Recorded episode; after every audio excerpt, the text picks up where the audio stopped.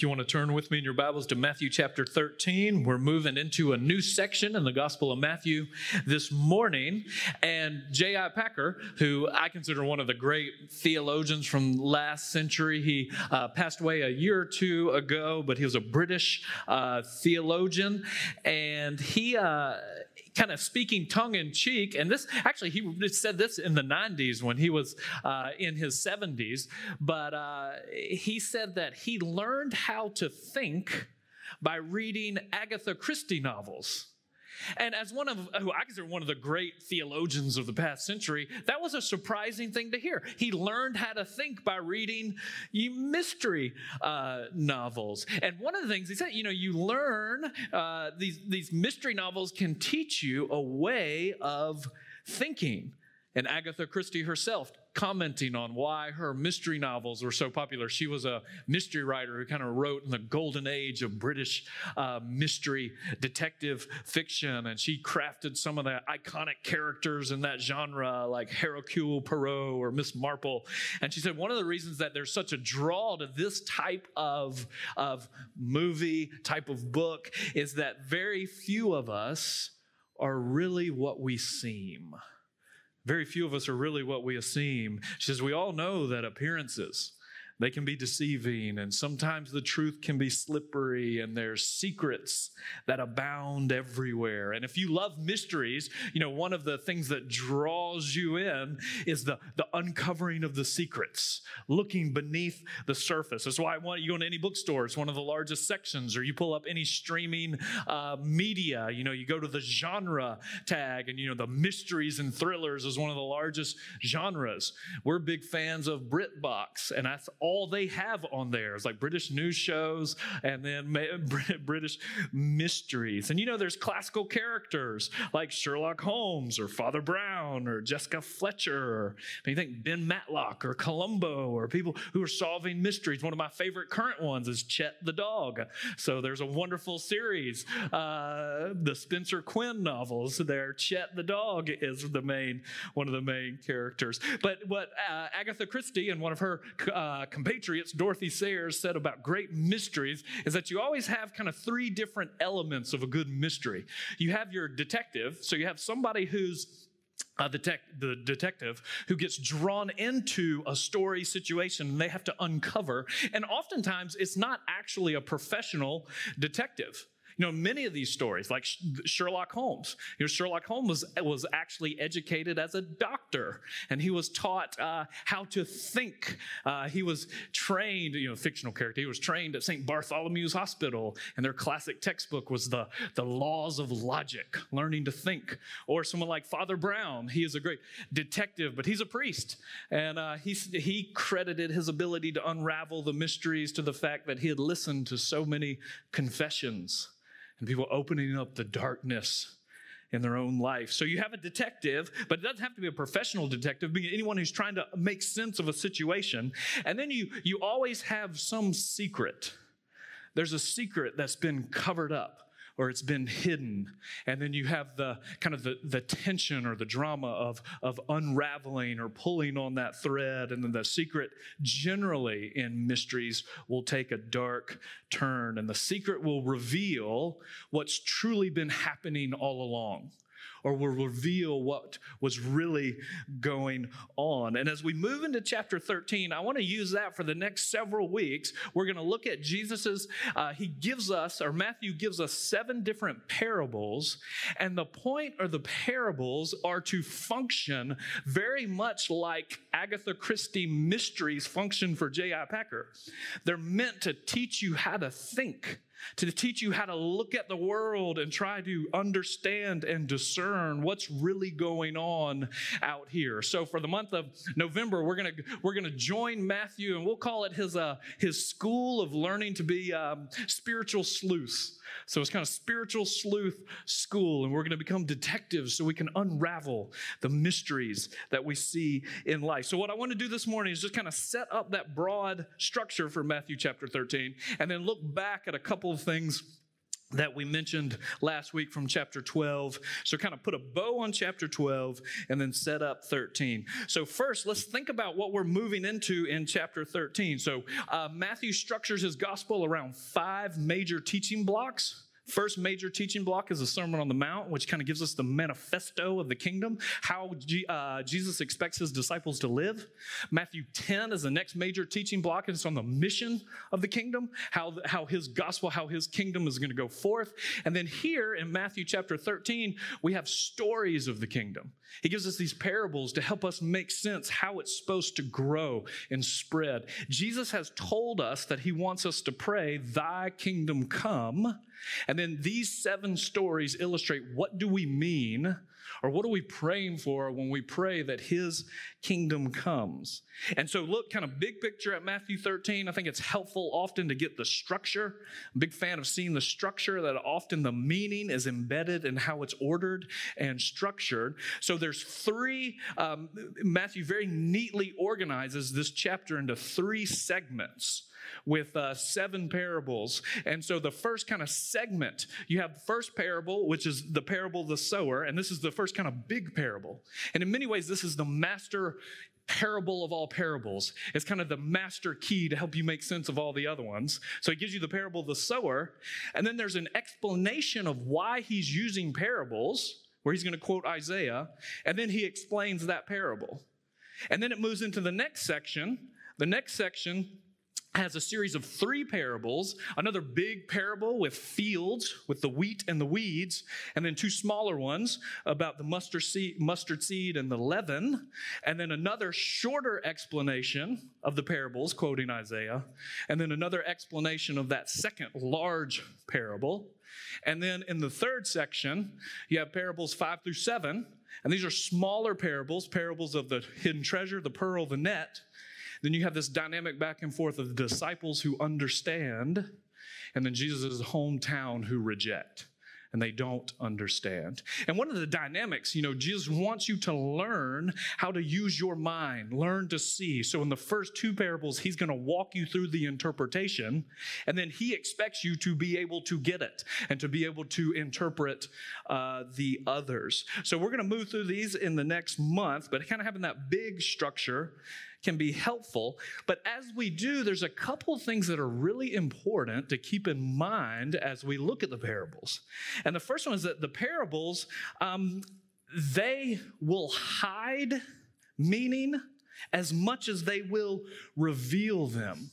You know, it's very common, uh, you know, it's it kind of a common assumption that, you know, we love stories, people love to hear stories. So I probably receive an advertisement, you know, once every week for a different book encouraging preachers to utilize stories in their, their preaching. I love stories. I like to tell them. Um, I think it's a good idea to, to test just a good rhetorical strategy. But often it said, well, look, Jesus told stories to, to, to explain, you know, things because people love stories, so you should too. But you actually look at why he says he uses the parables, and it's not to make things clear. It's not just to entertain us. Actually, pick up in verse 10 of chapter 13. Then the disciples came up and asked him, Why are you speaking to them in parables? And he answered, Because the secrets, you translate the mysteries, the secrets, the mysteries, the secrets of the kingdom of heaven have been given to you to know, but it has not been given to them. For whoever has, more will be given to him, and whoever and he will have more than enough. But whoever does not have, even what he has will be taken away. That is why I speak to them in parables, because looking they do not see, and hearing they do not hear or understand. And so Isaiah's prophecy is fulfilled in them, which says, You will listen and listen, but never understand, and you will look and look, but never perceive, for this people's heart has grown callous and their ears are hard of hearing, and they have shut their eyes. Otherwise, they might see with their eyes and hear with their ears and understand with their hearts and turn back, and I would heal them. But blessed are your eyes because they see, and your ears because they hear. For truly I tell you, many prophets and righteous people long to see the things you see, but didn't see them, and to hear the things that you hear but didn't hear them. And so they're actually creating this division.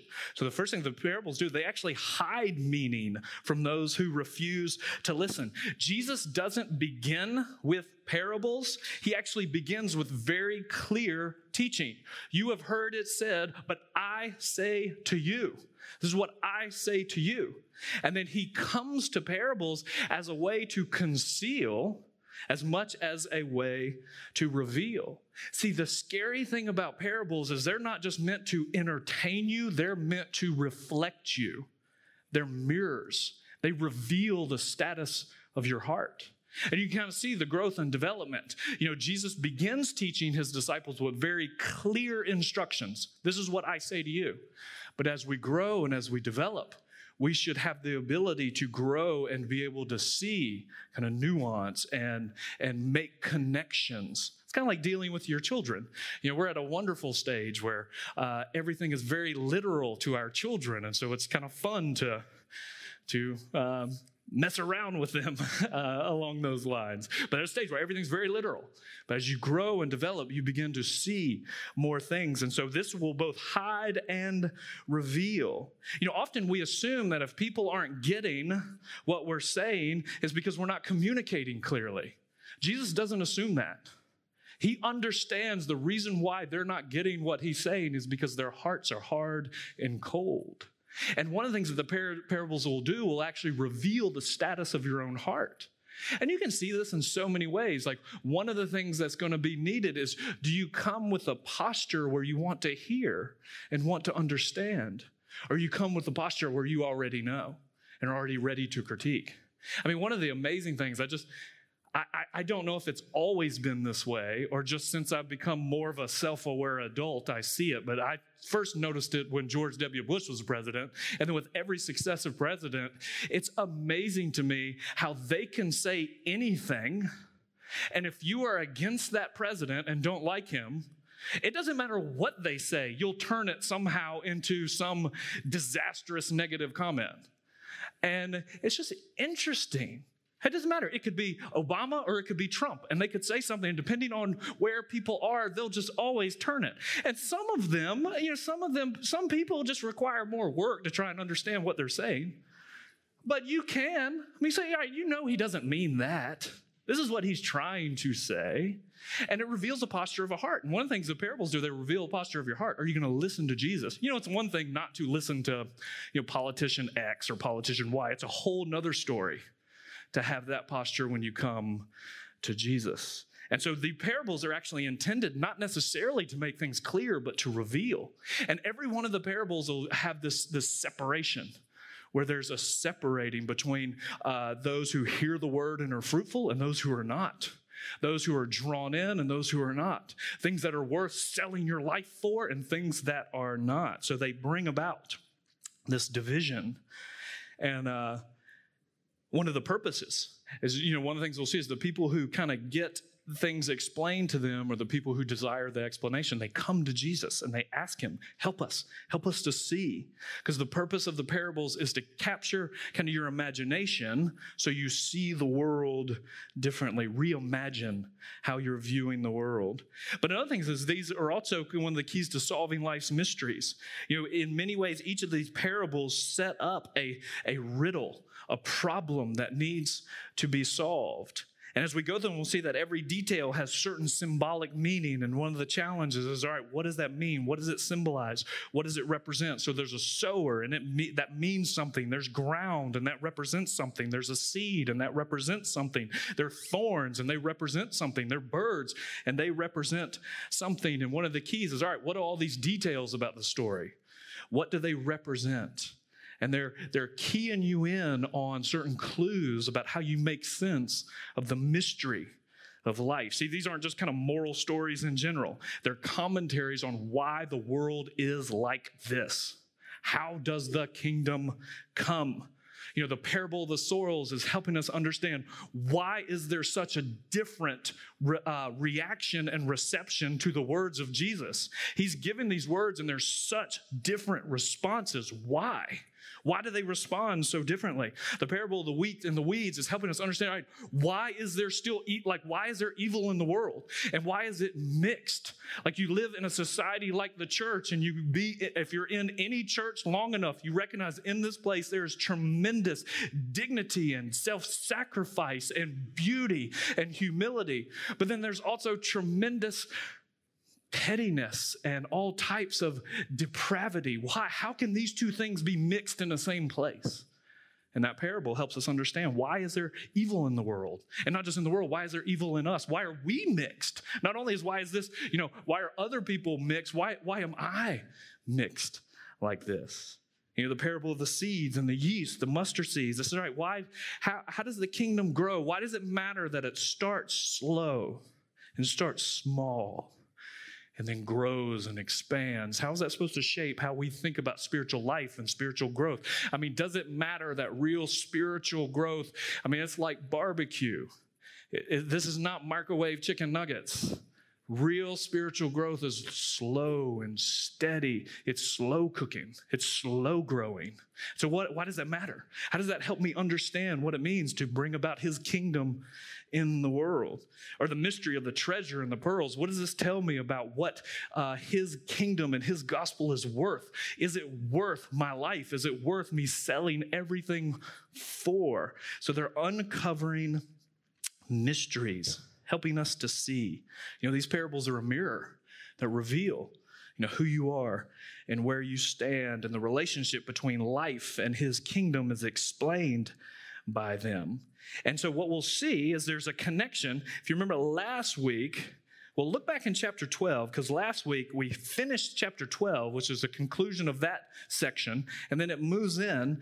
But in chapter 12, it's one of the great mysteries it's kind of we can we can start maybe the first test case on how to unravel the mysteries of life happens in chapter 12 and then to chapter 13 it's the mystery of why does jesus' own family and his own hometown why do they not receive him why are they rejecting him and so you can look back in chapter 12 verse 46 while he was still speaking with the crowds his mother and his brothers were standing outside wanting to speak to him and someone told him, Look, your mother and your brothers are standing outside wanting to speak to you. And he replied to the one who was speaking to him, Who is my mother? Who are my brothers? Stretching out his hand towards his disciples, he said, Hear, my mother, hear, my brothers, for whoever does the will of my Father in heaven is my brother and sister and mother. And there's kind of whoever does the will. And now this whole section about what does it mean that his kingdom comes. So the way, I mean, he's taught us to pray. That's our framework. Your kingdom come, your will be done. How does his kingdom come? It comes by his will being done. They're connected. What does it mean to do his will? What does it mean to see his kingdom come? They're united. But now, so that kind of sets us up where we're going to go throughout the month of November. But I want to kind of linger on what we looked at last week and think about that first kind of great mystery here. You know, why does his family at this point reject him? Why do they not get him? Or look at his hometown. The way this whole section concludes, starting in verse 53. And when Jesus had finished these parables, he left there and he went to his hometown and he began to teach them in their synagogue. And so they were astonished and said, Where did this man get this wisdom and these miraculous powers? Isn't this the carpenter's son? Isn't his mother called Mary? And his brothers James and Joseph and Simon and Judas? And his sisters, aren't they all here with us? So where does he get all these things? And they were offended by him. And Jesus said to them, A prophet is not without honor except in his hometown and in his own household. And he not, did not do any miracles there or did not do many miracles there because of their unbelief. So it's this kind of remarkable mystery why this whole chapter is framed by his family rejecting him and his hometown rejecting him. The ones you would expect to celebrate, the ones who you would expect to be on the front line of encouraging and supporting him. Why? What does this teach us? I mean, in one sense, I think it's remarkably comforting that you see even Jesus had issues in his family. So if Jesus has had Jesus's family had issues, then you probably shouldn't be surprised if yours has issues. And we looked last week, the church is probably the largest pro-family institution in the world. But the relationship between the church and the family can be complicated. And if you're going to live rightly in the natural family you have, and if you're going to live rightly as a disciple in the spiritual family he gives and creates, you need to know what that relationship is. And this, this section can help us. Now, this whole section moving out of chapter 13 is moving into Jesus forming his community, his family. But I wanted to bring up a couple things from, or just kind of reiterate and uh, from last week, we, we talked about how the family is the natural habitat for flourishing humans to grow. It's a natural habitat. It's the place where you learn what it means to love and to love. It's a place where you learn what it means to live. You learn how to love and how to live. And uh, quoting Tim Keller, it's a, it's a learning community that's built on a, a life, a covenant, a lifetime commitment, a covenantal relationship where you're meant to learn what it means to love and what it means to live. And any society where the family unravels, that society is going to unravel. But I want to think as we think about, all right, how do we make sense of this mystery? The mystery that his family doesn't support him, his hometown doesn't support him. In chapter 12, one of the kind of banners that's over the whole chapter is you are either for me or you are against me. Who is for me or are you against me? It's hanging in the air, and kind of the shock is that it seems that his family, his hometown, are not for him. So let's think about that just uh, quickly. Notice, look, the rejection um, of his family. Did you notice how they were outside? He was on the inside teaching. His disciples are sitting at his feet. And then in chapter 12, uh, starting verse 46, they're on the outside. They haven't come in. And you can see other gospel writers give us some of that kind of relational tension in John chapter 7. His brothers are mocking him and, uh, you, know, t- you know, telling him he's going to go up into the festival and uh, he needs to go. And why would he stay home from the festival? They think, you know, that he's going, he's risking his life to go. And Mark chapter 3 kind of unpacks some of the tension here where Mark says that his family thought he was crazy, so they were going to get him because he's saying these wild things publicly. And what I find, you know, so alarming is that you notice in chapter 12, even Mary, his mother is there. Even Mary, as faithful as she was 30 years ago, as a young teenager and hearing the tremendous word that she'll be the one who bears the, the Son of God into the world and the, the classic statement of the ultimate servant, uh, blessed be the name of the Lord, let it be unto me according to the word of the Lord. And then even Mary, as faithful as she was 30 years ago, is struggling to understand who Jesus is and what he's doing. She doesn't understand the ministry of the suffering servant, even though she sang about it 30 years ago. And this chapter, chapter 11, chapter 12, is actually bookend by two of Jesus' closest relationships. The two people who you would expect more than any other earthly humans to love and support him John the Baptist, the forerunner, and his mother Mary. And both of them are struggling with this gap that they see between what they expected him to do and what they're experiencing from him. And we ought to pause and think if, if John the Baptist or if Mary, I mean, if Mary, the mother of our Lord, and you know, in church history, there's many who have a very high esteem and estimation of Mary. I mean, there's a church in Orlando that says, you know, Mary was a, a queen of the universe. That's a very high opinion of someone. If even Mary is struggling with this gap between what she expected and what she's experiencing, there's no one in this room who's not above that struggle. And I imagine every person in this room at different ways, in different times, and in different situations and seasons has struggled with this gap between what we expected and then what we experienced. Maybe, you, maybe it happened to you and uh, you got a new job and you had certain expectations about what it would be and what it would bring and what you would do. And then the slow dawning of the gap between your expectations and what it really was. Or maybe it happens in marriages or it happens in marriages. And not maybe, it does where you have certain expectations about what it's supposed to be and what it's going to do. And then there's this gap, or it can happen in family life. It can happen just in life in general, where you just wake up one day and you realize, you know, I just thought I'd be so much farther along. I thought I'd be in a different place. What do you do when you struggle with that gap? And I find it really encouraging that if even John the Baptist and even Mary struggle with that, then we're not alone and it's not unusual. And what both of them did, they both did the wise thing. Both of them, they went to him. In those times where you're struggling with that, don't turn from him. Don't turn away. Both of them went to him. And in both cases, they had to wait, but they both went to him. And so, one of the lessons that we can learn, or a couple key lessons we can learn from Jesus's kind of family issues, is if there's confusion, if there's concern, there's even hostility in Jesus's family, then we shouldn't be surprised when we see it in ours. But another thing we can learn about his family is we can take the long view.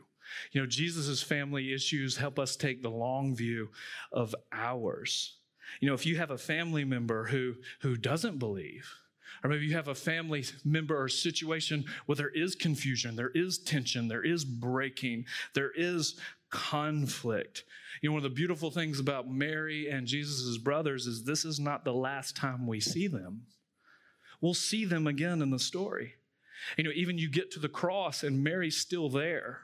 Despite the difficulty, despite the challenge, despite seemingly not to pan out the way she thought it was going to, she's still there.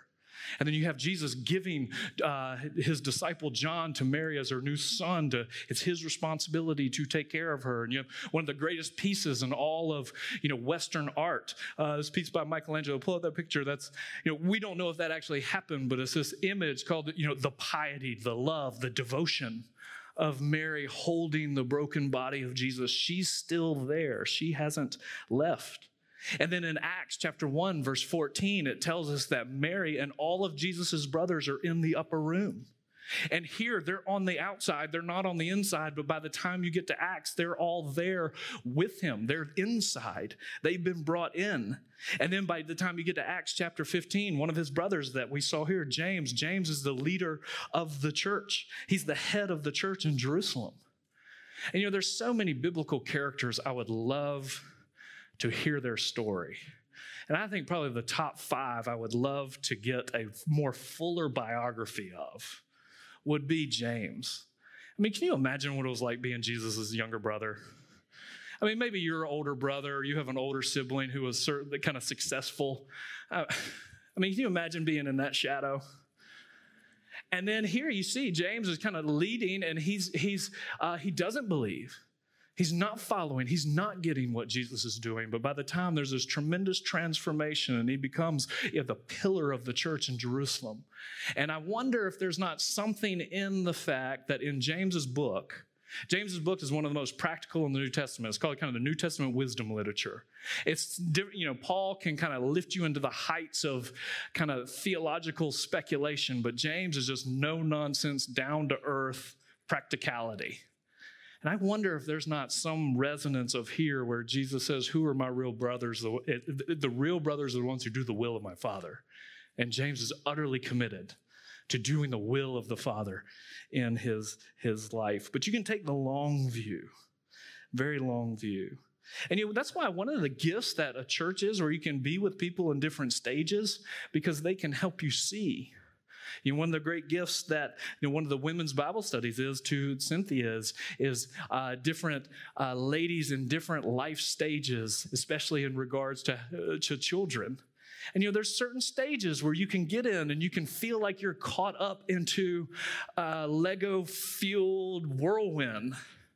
And then there's just so helpful to have you in other stages to remind you about what's essential, what's important, what these type things that help you take the long view. I used to love when we were at our church in Alabama. Um, you know, at the time the girls were very young. They were like one and zero, and then two and one. And we had a wonderful, sweet man who uh, kept the grounds. And every time he'd walk in, if it was ever, I mean, one minute past five, he would look at me and say, Why are you here? Go to those babies. Like, yes, sir and help you take the long view. But it also can help you take the wide view because one of the things we can do is we can get so narrow. You know, there's a saying, blood is thicker than water. I don't know if you ever wondered where that came from or even what it means. Looked it up. It's a, it's a French proverb that means family. Your blood is the, is the, the thickest, is thicker than water. It's the thickest thing that no matter what, through thick and thin, family uh, will always be there. And one of the things Jesus is actually saying, there actually is a water that's thicker than blood. It's the water of the baptism. And what he's doing is he's not breaking down the natural family, he's just expanding it. And he's making the, the, the, he's expanding it so it'll grow. So, just as the, the natural family is the natural habitat for the flourishing of a human, the spiritual family is a natural habitat for your spiritual flourishing. It's one of the reasons why books like this are so important because it's help us to remember what is the context in which we grow and thrive spiritually. So, as we look at this passage, you know, it should be a warning to us. It's really sobering to look at chapter 12 and think, all right, the Pharisees with and the scribes, with all of their biblical skill and wisdom, they still miss Jesus. They weren't a part of his family. It's even scarier to think at this point, even his physical family are missing him and not part of his family. So it's possible to be very religious and miss it. It's possible to be uh, physically related to him and not religious. And then one of the shockers, as you can see in verse end of chapter 13, is that even be a part of his hometown. This is surprising to me because Nazareth is, is a small town. It's very small. Population probably five, maybe 800 at this time. When we went to Israel, we got to see the remains of the synagogue that Jesus probably grew up in and learned and memorized most of his Old Testament. A tiny little thing. And now, if you've ever grown up in a small town, you know, one of the things that's interesting about small town life is if you have anybody who makes it in any kind of, in any way, often you're pretty proud of them. There's a couple of B, well, B might be too high. There's a couple of like C level celebrities who grew up in my hometown. And every time we see them in any fashion, I say, Oh, Cynthia, look, that's Tyler. Tyler used to lead worship at our church. I said, I know, I know. You told me 10,000 times. Well, well, they're in my hometown. And you grow up in a small town, like you celebrate the people who make it. And here, Jesus becoming one of the most notable people in, in all of history. Why are they not celebrating? What is their issue? They come and they take offense at him. And this is shocking. You know, the times we spent in a small town, you know, the town we were in in Alabama had about five, 6,000 people in the town. And Cynthia graduated from Winter Park High School, which has about 5,000 students. So the town was the size of her high school. And when we go, people say, Is it hard living in a small town? And the answer is always, Well, no. Small towns aren't hard, small people are hard. Living around small people are hard.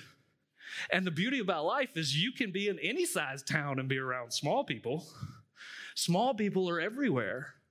And one of the challenges for all of us is I think one of the most negative spiritual ramifications of the past year and a half is, is all of us have been forced in some ways to become small. You become small. And one of the things we say about the way the, the, the, the parables, what they teach us, is that you can become, if you take something is that's small and it can grow in importance, and then you actually become small too. You become petty. But you can take something that's, that's grand and glorious and beautiful, and you can implant that into you, and it can grow, and you can become grand. You can become glorious you can become beautiful. And each week we celebrate, you know, one of the great mysteries. Uh, there's many uh, church traditions who, before they have communion, they say, "Let us celebrate the mystery of our faith. Let's proclaim the mystery." And one of the mysterious ways is something seemingly so small and so in, insignificant can enter into us and grow to bring life. And one of the things that this mystery, this mystery is it reveals the pathway for our forgiveness of sins. So when the blood, it symbolizes and it represents uh, the forgiveness of sins. So on the night that he was betrayed, he took the bread, and when he had given thanks, he broke it, and he gave it to his disciples, saying, Take and eat. This blood represents my body broken for you.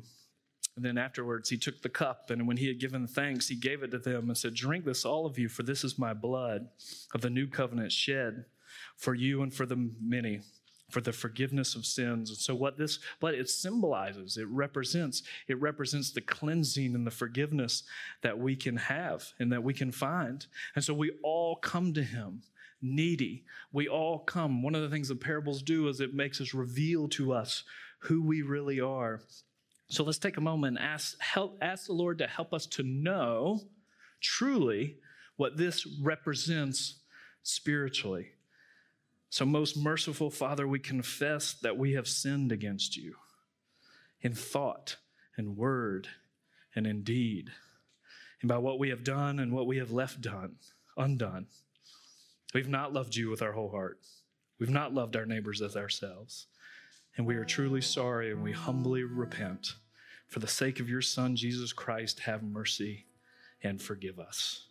And we celebrate this forgiveness that's offered through his Son. And now may the love of a dying Savior, the power of a risen Savior, and the hope of a returning Savior be yours now, this week, forever, and always. Amen. Go in peace.